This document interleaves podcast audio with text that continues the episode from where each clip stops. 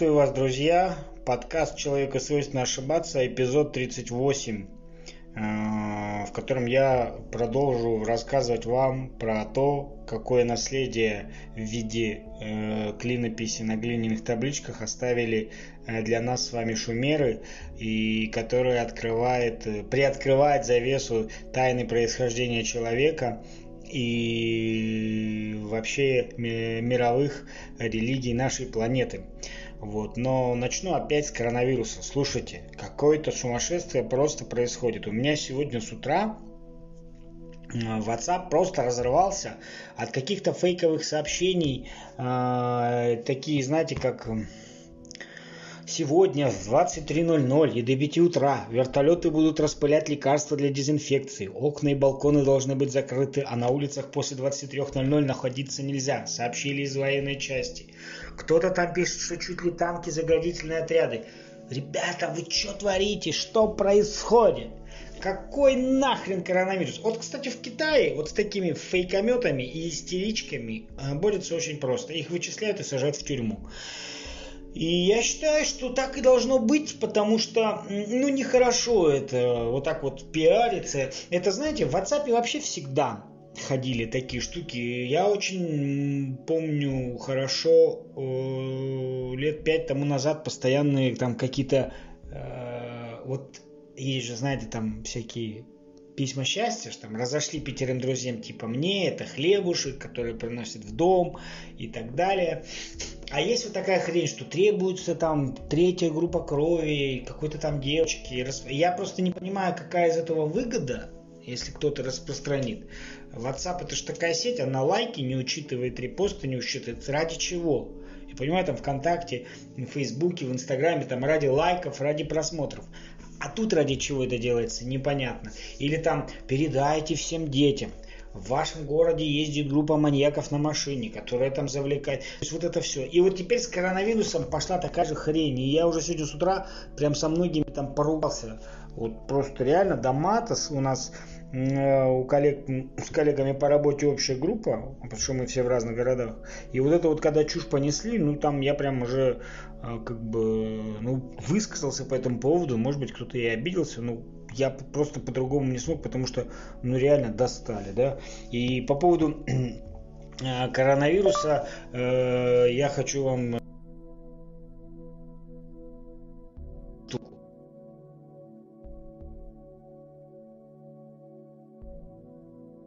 Знаете почему? Как думаете, почему? Да, потому что 2000 год, это там обнуляться, это все э, сложно, и, в общем-то, 2000 год убьет нас всех проблема программирования. 2001 год инфекция сибирской язвы нас всех убивала. В 2002 вирус западного Нила нас всех убивал. В 2003 тяжелый острый респираторный синдром, который убьет нас всех. В 2005 птичий грипп убьет нас всех. В 2006 э, какой-то там вирус Е. коли собирался убить нас всех. В 2008 году плохая экономика нас всех убивала. В 2009 свиной грипп нас всех убьет. В 2011 Обама Кэр собирается убить нас всех. В 2012-м конец света, предсказанными майя, всех нас убьет. В 2013-м Северная Корея убьет всех нас. В 2014-м нас убивал вирус Эболы, который всех убил, который везде прям был. В 2015 году Диснейская горе и ИГИЛ всех нас убивал. В 2016-м вирус Зика нас всех убивал. В 2017 году фальшивые новости всех нас убивали. В 2018 году караваны мигрантов в Мексике убьют нас всех. В 2019-м корь убьет нас всех.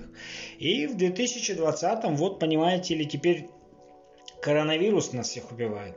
Прямо это вот один из худших дней коронавируса был 10 февраля. В этот день 108 человек в Китае умерли от коронавируса. Но в этот же день 26 283 человека умерли от рака, 24 641 человек умерли от болезни сердца, 4300 человек умерли от диабета – а также в этот день, к сожалению, самоубийство унесло больше жизней, чем вирус в 28 раз. Более того, комары убивают 2740 человек каждый день. Люди убивают каждого 1300 в день. 137 человек в день убивают змей. В разы больше умирают от алкоголя, нищеты. Поэтому какого черта вы распространяете мне эту чушь? И вот я прям вот так вот высказался, и а тут же еще пошла какая штука. Ребятки, школы закрывают, мы перейдем на дистанционное обучение. Есть ли специалисты по дистанционному обучению? Что значит дистанционное обучение? Если школа закроет на карантин, мой сын будет этому рад. Он будет сидеть дома. Что значит дистанционное обучение? Сейчас у каждого класса есть группа в WhatsApp ученица напишет в группу, ребята, пока вы сидите дома, вам нужно сделать задание. Учебник по математике, страница 36, задание 4, 5, 7.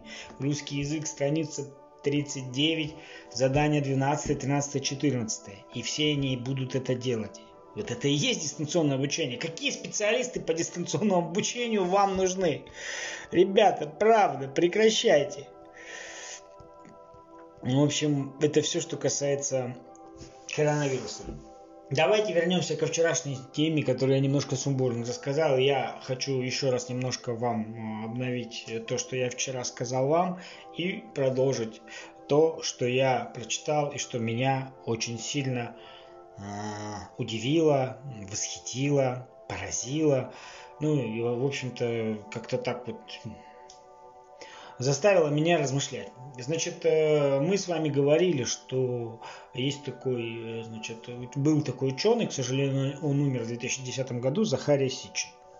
Вот он был знаток древнего иврита и других семитских языков. И также он был археолог, и историк Ближнего Востока.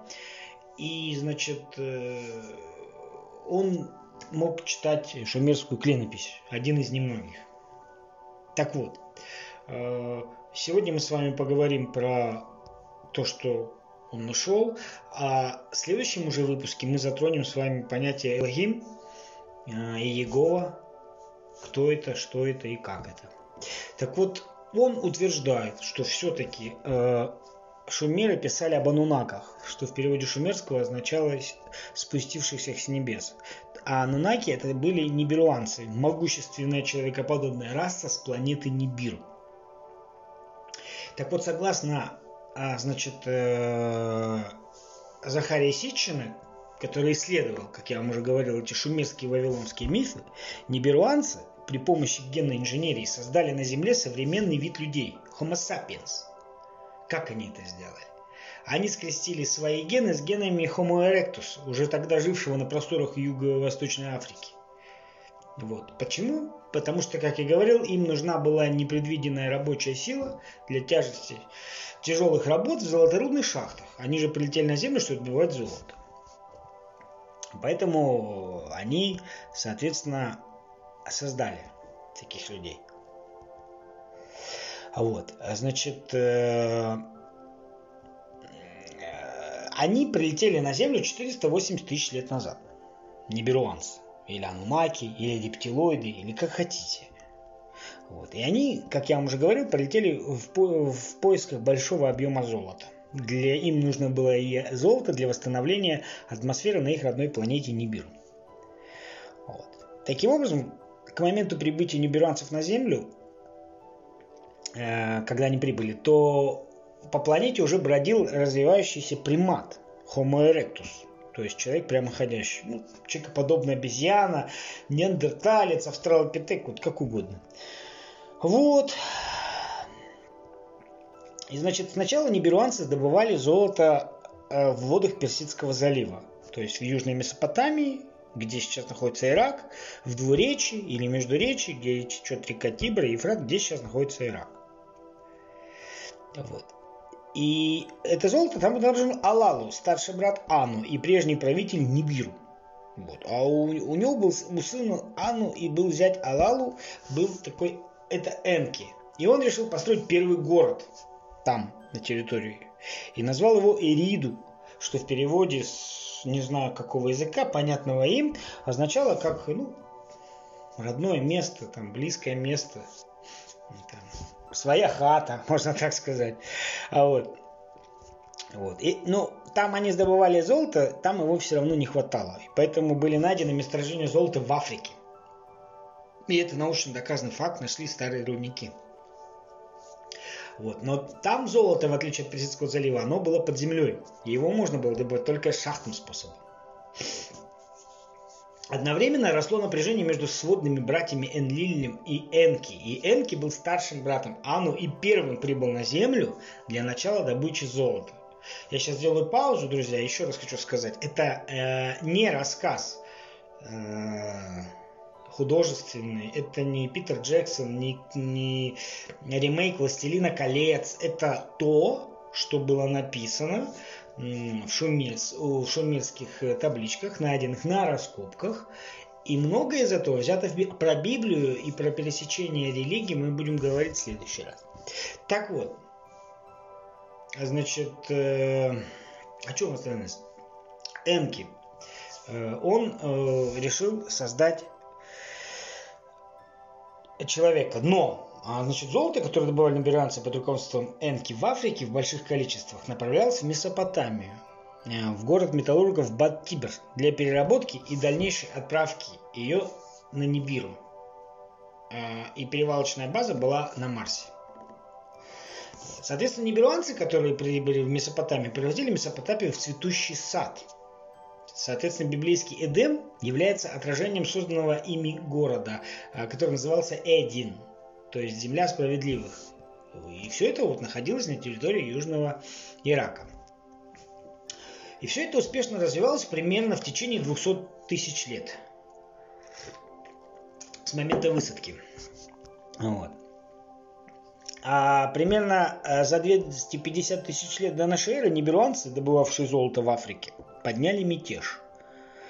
Но они устали работать, тяжелая работа, шахтер, как говорится, работа непростая, согласитесь. Неважно, что там добываешь. И, в общем, они взбунтовались и э, ну, восстание подняли. И это восстание, оно внесло еще больше разногласий между братьями Энлилем и Энки. Вот. Энлиль требовал сурово наказать бунтовщиков, а Энки, он более добрый, он возражал и говорил, что надо придумать что-нибудь другое. А, в общем, и, и предложил создать примитивных рабочих, которые будут добывать золото вместо ниберонцев. Вот. А Энки, будучи мастером генетики, и его сводная сестра Нин, Нинхурсак начали создавать э, в Шурупаке, в древнем городе, первых рабочих. Они добавили свои гены к Homo erectus, и которые к тому времени жили, среди них тут вот ходили. Вот. Как домашние животные они их использовали, там они выполняли какие-то несложные поручения ну, и так далее. В общем, и они решили усовершенствовать этих человеческих приматов, добавив им свою ген. Вот. И стали появляться новые существа. И в них уже был дух вот нового человека, более приближенного к, э, скажем так, ниберованцам. Отсюда мы в книге «Бытия» видим фразу «И создал Бог, и создали боги человека по образу и подобию своему». Вот. Они, в общем, создали и назвали эту расу вот этих вот э, созданных людей Лулу, что на их языке означало примитивный рабочий. Но была проблема. Эти примитивные рабочие не могли размножаться. И э, размножение пришлось неберуанцам делать за них. И сначала детей новой расы вынашивали женщины неберуанки. Вот. Но позднее они тоже отказались постоянно ходить беременной и все время терпеть боль, вот это все. В общем, они устали. И опять-таки Энки и Нинхурсак решили внести генетические изменения, которые позволяли бы этим существам гибридным размножаться и воспроизводить свой род. Но, к сожалению, не все из представителей планеты Нибиру питали к э, вот этим примитивным рабочим добрые чувства. И многие просто смотрели на них как на рабов. Что вполне характерно, правда же? Вот. И Нинхурсак и Энки постоянно обращались к Энлилю, возглавлявшему миссию нибиранцев на Земле, с просьбой дать больше прав и защитить Лилу, Лулу. А вот. Ну, в общем-то,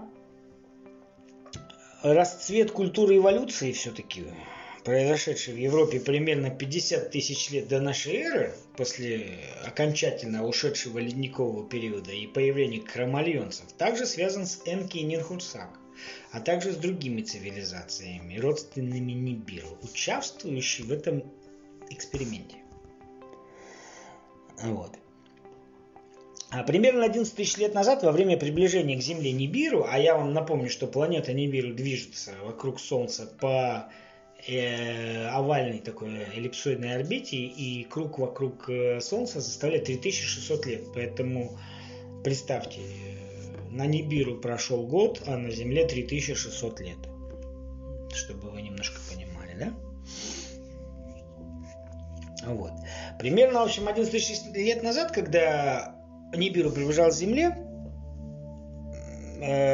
которая превосходит, естественно, Землю несколько раз, произошел Великий потоп. Что, ну, как следствие сдвига орбиты Земли.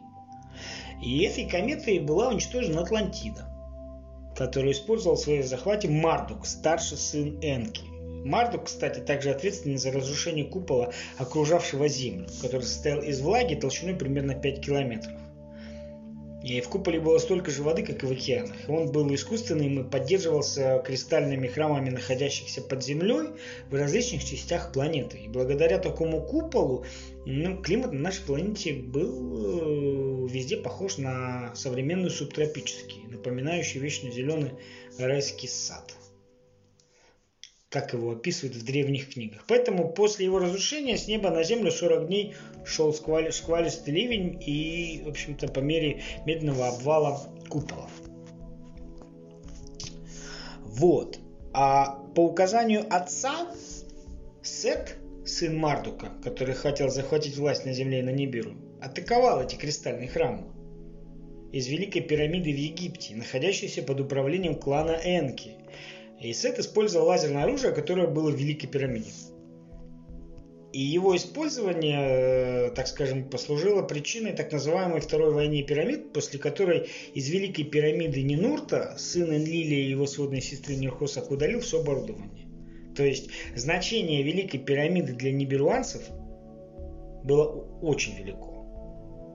Ну, вот смотрите, считается, что Великая пирамида в Гизе, та самая, была построена Энки и его сыновьями, и она называлась Экур, то есть дом, похожий на гору.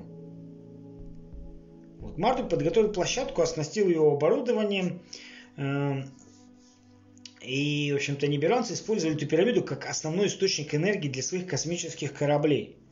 Э, ну и пирамиды, как мы с вами знаем, стоят э, по там, определенным градусам широты долготы, по прямой линии между пирамидой э, Хеопса, Хефрена, э, Гале Арарат и Синайского полуострова. Так вот, значит, э, ниберуанцы использовали эту пирамиду как основной источник энергии для своих космических кораблей, а также приборов для измерения погоды на Земле, там, систем коммуникаций. И фактически тот, кто контролировал Великую пирамиду, контролировал власть в семье Ану на этой планете. Поэтому за нее велась война как между сыновьями Энки, так же и между кланами Энки Лиля, который не хотел, чтобы Великая пирамида и космопорт находилась в руках его брата.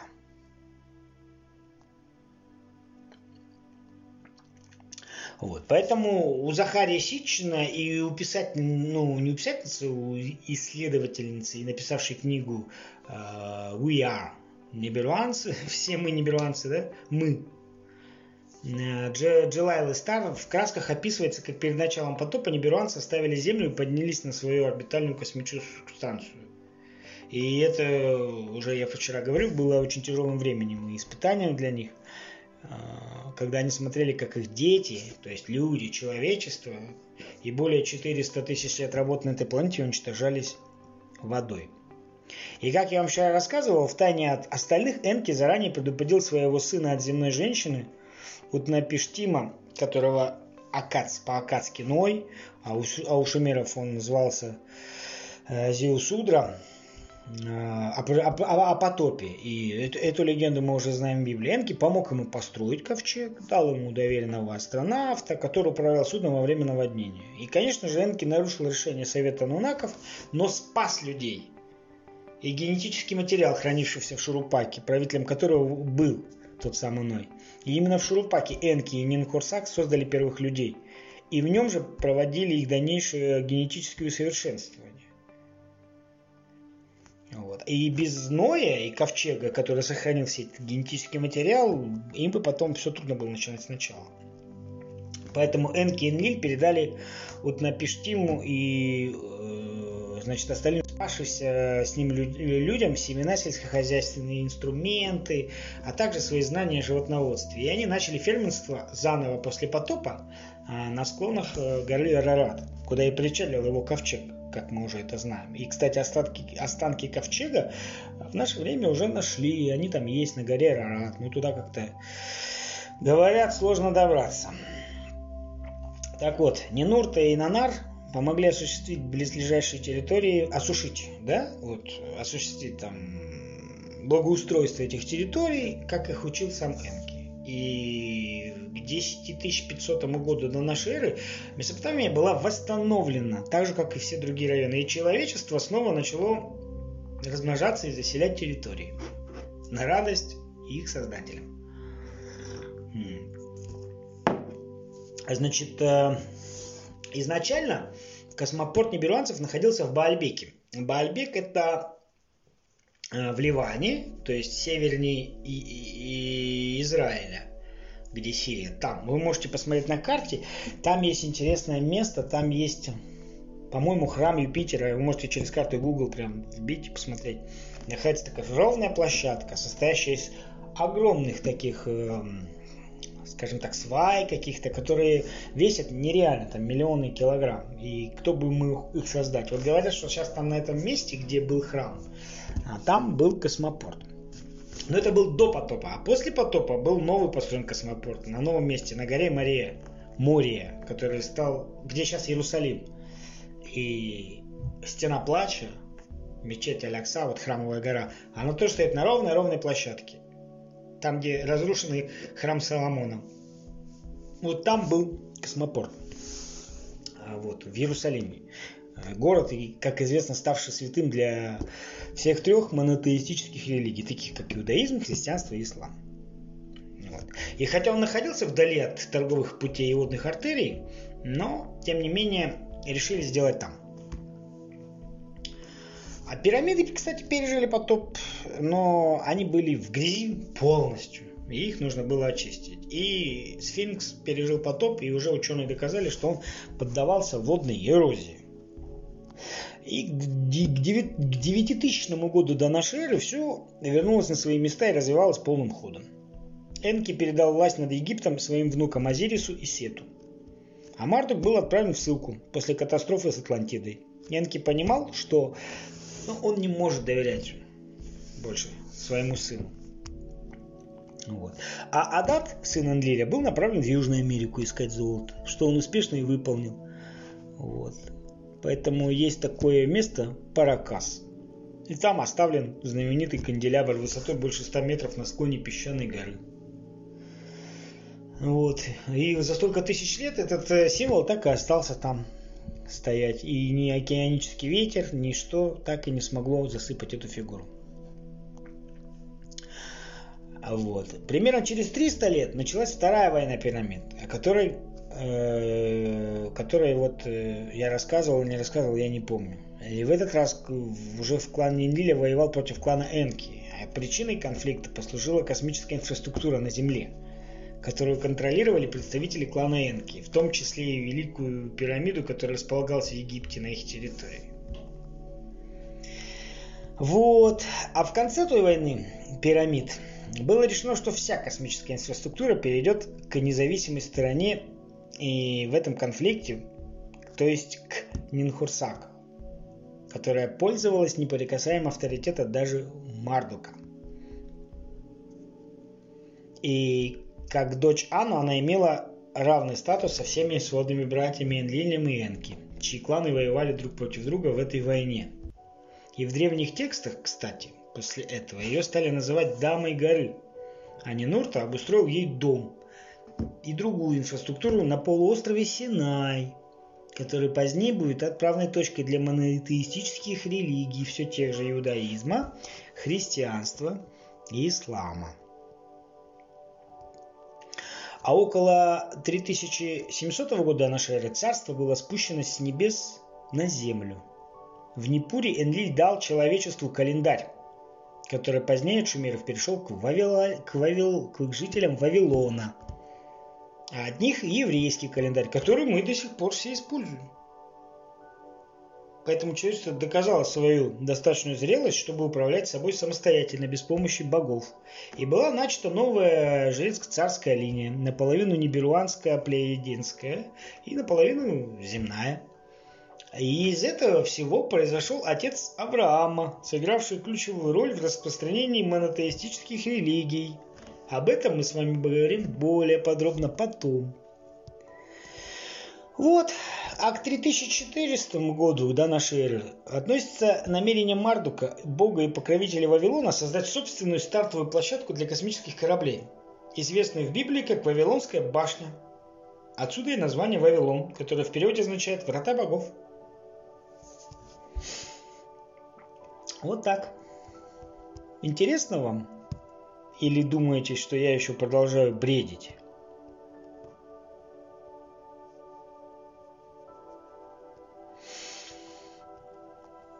Я задумался о том, что все-таки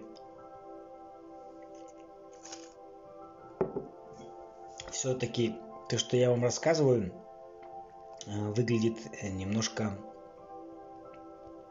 сказочно, согласитесь.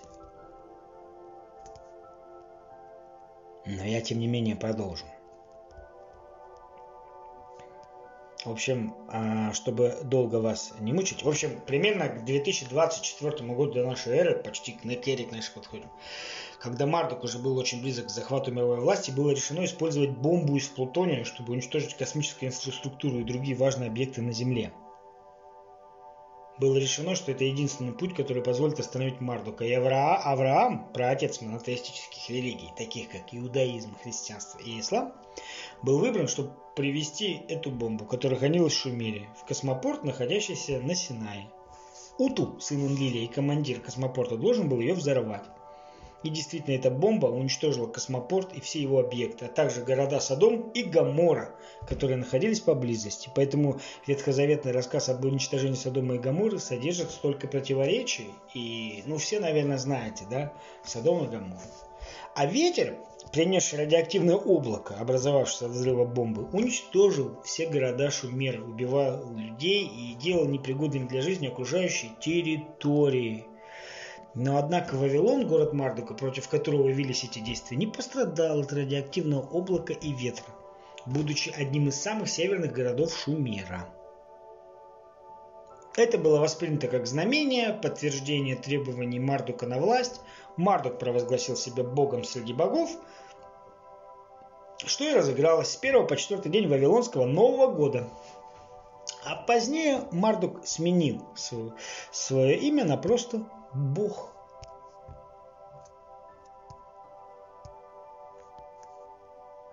Вот такая вот история. Как вы думаете, Как вы думаете, эта история вас, она чем-то вас смущает или нет? Опять-таки, что я вам хочу сказать? Опять-таки, кто-то может сказать, чушь собачья. Окей. Если это собачья чушь, приведите мне другую историю. Как вы это видите? Мне один упоротый э, товарищ рассказывал, что да, не может быть, но уже доказано Дарвин, что человек произошел от обезьяны. В принципе, если отталкиваться на шумерские рассказы, мы действительно произошли от обезьяны.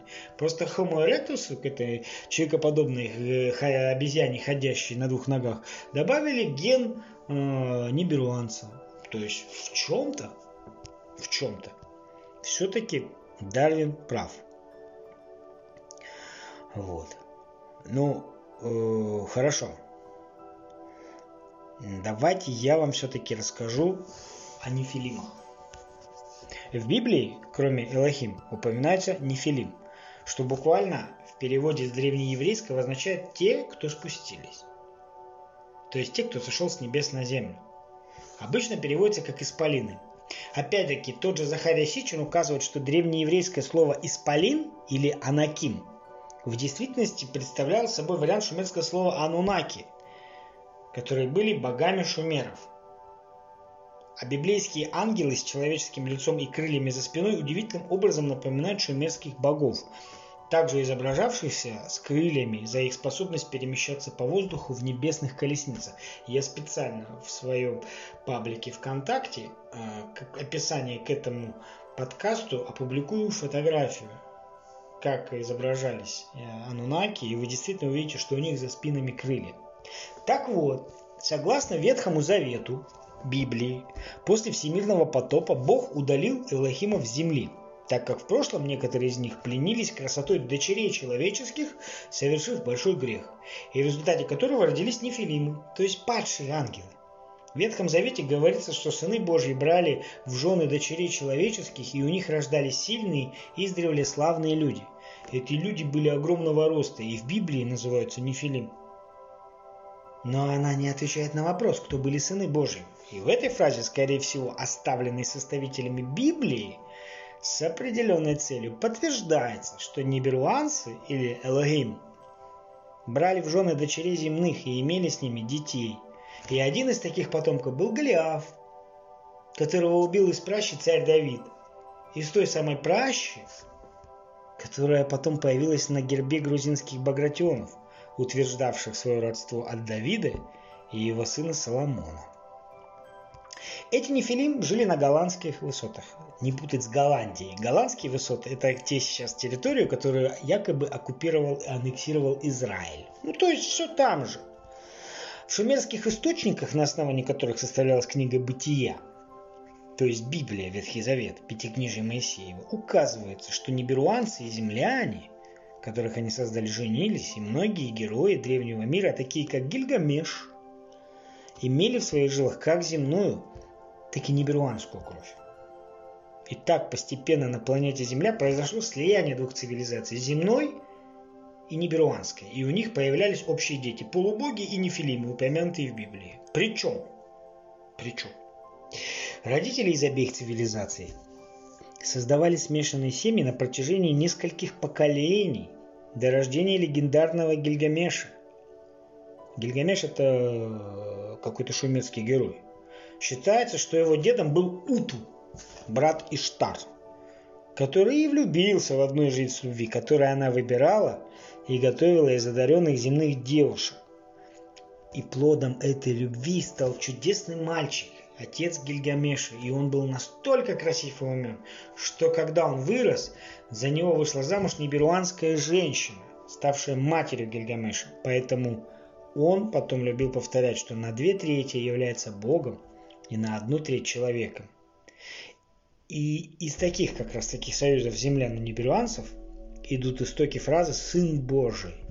Для шумеров, землян, неберуанцы действительно были богами, а дети от таких союзов назывались сыновьями Божьими в силу, в силу патриархата. Именно главный герой Вавилонского Нового года Мардук первым взял себе в жены земную девушку Сарпанит, которая была дочерью жреца, и имел с ней прекрасных детей, чем и подавал пример остальным неберванцам на Земле и тем, кто находился на орбитальной станции на Марсе. И многие из них последовали примеру Мардука, и от этих семейных союзов между неберуанцами и землянами пошла библейская история о Нефилим, сыновьях Божьих, получивших ярлык падшие, в силу того, что их руководитель миссии Энлиль был против этих смешанных браков. Поэтому великие Анунаки во главе с Ану и дедом Мардука поставили условия о невозможности ему и его сыновьям от земной женщины вернуться на Нибиру. А что сделал Мардук? Мардук не предал своей любви, и его сын от брака Набу почитался в Месопотамии как бог искусства и мудрости, а также покровитель города Барсиббы, пригорода Вавилона, а главный храм Набу, Изида, был одним из шедевров древневосточного зодчества и одним из центров празднования Вавилонского Нового года. А интересно, что в Библии рассказ о падших ангелах Нефилимах или сынах Божьих помещен рядом со словами глубокой испорченности человеческого рода и желаний Бога избавить от него землю, кроме Ноя и его семьи. И хотя Библия напрямую не указывает, что причиной потопа стали союзы земных женщин и нефилимов, размещение этих рассказов друг за другом подталкивает читателей думать, что причина кроется, скорее всего, в этом. Также я думаю, что составители Библии оставили намек, и он был не безосновательным. В шумерском наследии говорится, что Энлилю не нравились союзы двух цивилизаций, и он вынашивал план уничтожения человечества. А помог ему в этом вышеуказанный потоп. Вот такая история, друзья мои. И после того, как я это прочитал, я все-таки решил почитать Ветхий Завет. И вы знаете, на самом деле там есть такие строки. То есть многие могут сказать, чувак, ну подожди, ну Бог создал землю за семь дней, взял глину, смешал, вдул душу, получился Адам, потом был змей, э, съели яблоко, с Евой согрешили. Что-то нам тут... Че? Разве я что-то сказал противоречащее тому, что есть? Просто в Библии об этом написали немножко по-другому. Дабы не загружать вас больше такой информацией, я буду заканчивать. А в следующем эпизоде, который будет 39-м, мы с вами продолжим говорить на тему шумеров, происхождения человека, о том, откуда все пошло, Новый год, летоисчисление. И кто же все-таки Бог, и как же его все-таки звали? Оставайтесь со мной, я надеюсь, вам будет интересно. На сегодня у меня все. И всем пока.